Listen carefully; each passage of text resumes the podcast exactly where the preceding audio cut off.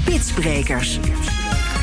Ja, de wekelijkse rubriek met Nout Broekhoff. Goedemorgen, Nout. Goedemorgen. Jij hebt de eindrapportage effecten coronamaatregelen op verkeer en vervoer van de Nationale Databank Wegverkeersgegevens bestudeerd. Je hebt hem in de handen zelfs. Handen, ja. En vertel, ben je veel wijzer geworden? Ja, dat is wel interessant. Um, het onderzoek van de NDW inderdaad naar verkeersstromen. En ze gebruiken als bron eigenlijk gegevens uit het wegdek, uit de lussen van het wegdek. Mm rijden auto's overheen. Dus je kunt dan heel goed het effect zien van zijn er minder auto's gaan rijden en waar dan precies. Nou, zeker uh, vanwege de coronacrisis die in maart uit is gebroken, is het nu ja, interessant te zien wat, wat zeggen die cijfers dan. Want wat blijkt uit dit onderzoek? Nou, de gemiddelde verkeersdrukte in het eerste half jaar van dit jaar dus is 25% afgenomen volgens dit uh, onderzoek. In, en dan is dat in vergelijking met dezelfde periode vorig jaar.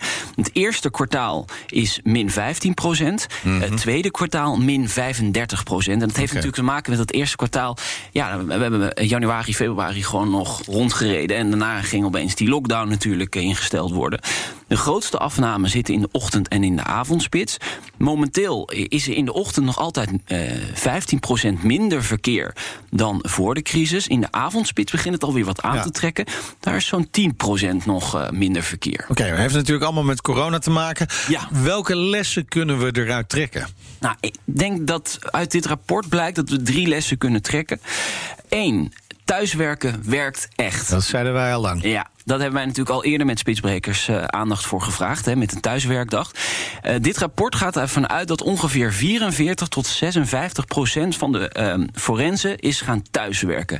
En dat moeten we dus ook de komende periode en misschien wel structureel blijven doen. Tweede is dat die spreiding is gewoon heel belangrijk. Hè?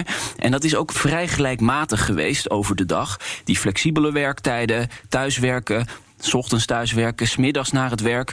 Uh, en vooral die ochtendspits en die avondspits blijven mijden. En dan derde punt is uh, de keuze voor een ander vervoermiddel. En dan vooral de fiets. Ja. Uh, in dit onderzoek, uit dit onderzoek blijkt wel dat de fiets vooral voor recreatief gebruikt, wordt gebruikt. Dus even een rondje fietsen, ja. de hele dag binnen gezeten.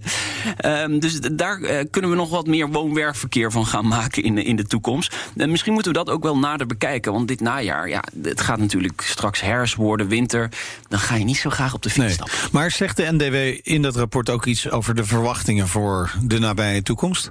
Mm, kijk, de grote vraag is natuurlijk: wordt het straks drukker dan ooit? Hè? Dat is de vraag die iedere verkeerskundige zich nu ja, stelt. Als wij straks niet in het openbaar vervoer stappen, maar wel met de auto bijvoorbeeld ja. gewoon weer naar ons werk gaan, ja, dan wordt het hartstikke druk op de dan, weg. Dan wordt het heel erg druk. Nou, de NDW die waarschuwt wel in, dit, uh, in deze eindrapportage. De verkeersdrukte bevindt zich op dit moment op een kantelpunt. Hè. We zitten in het grensgebied. Hè. We hebben nu nog die 10 tot 15 procent minder mensen in de ochtendspits en in de avondspits. Maar dat, dat gaat veranderen. Dus de grote vraag is: wat gaat er vanaf 1 september? Dat is een beetje de ja. magische datum die ik een beetje doorkrijg. Wat gaat er vanaf dan gebeuren? Gaan we dan nog steeds structureel blijven thuiswerken? Of willen mensen dan echt wel weer heel graag naar het kantoor? En wat gaat er gebeuren met het onderwijs? Gaan de studenten in de spits zitten?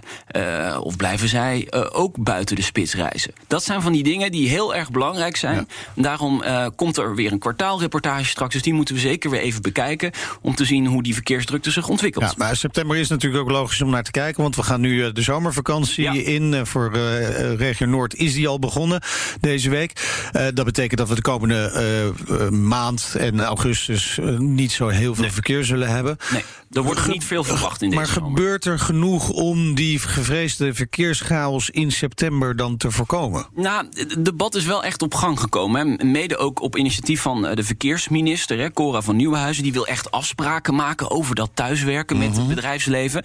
En uh, er is bijvoorbeeld de Mobiliteitsalliantie. Dat zijn die 25 partijen die daarin verenigd zijn hè, uit de mobiliteitsbranche. Die maken zich echt wel zorgen om die verkeersdrukte. En vooral ook om de verkeersveiligheid. Zij vragen echt om investeringen juist nu om uh, ervoor te zorgen dat we niet straks allemaal stilstaan en uh, dat er uh, ongelukken gaan gebeuren.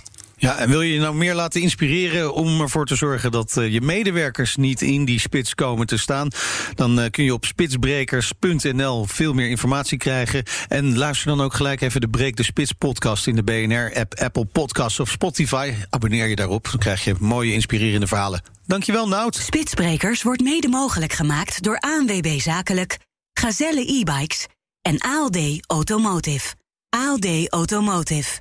Ready to move you.